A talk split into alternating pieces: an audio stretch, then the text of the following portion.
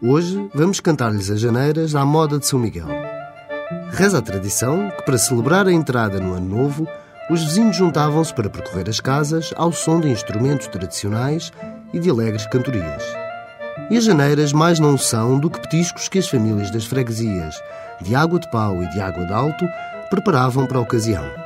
E quando se cantava Ó Senhor da Casa, se está direito ou não está torto, cá tivemos a notícia que mataste o vosso porco, todos esperavam as morcelas. Vinhamos aqui cantar um taleigo de cantigas. Queremos agora saber se as morcelas estão cozidas.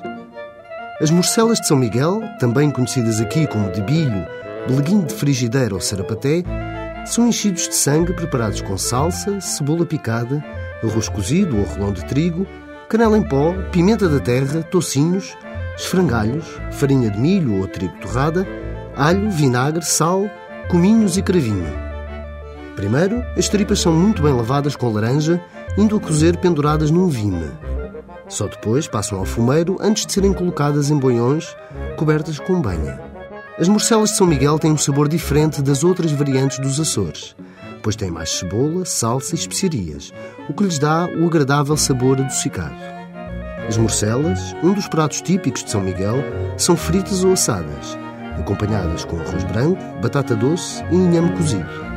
É também costume degustá-las com laranja ou com excelente ananás da ilha, frutos que facilitam a sua digestão. Até para a semana, com mais produtos e sabores tradicionais.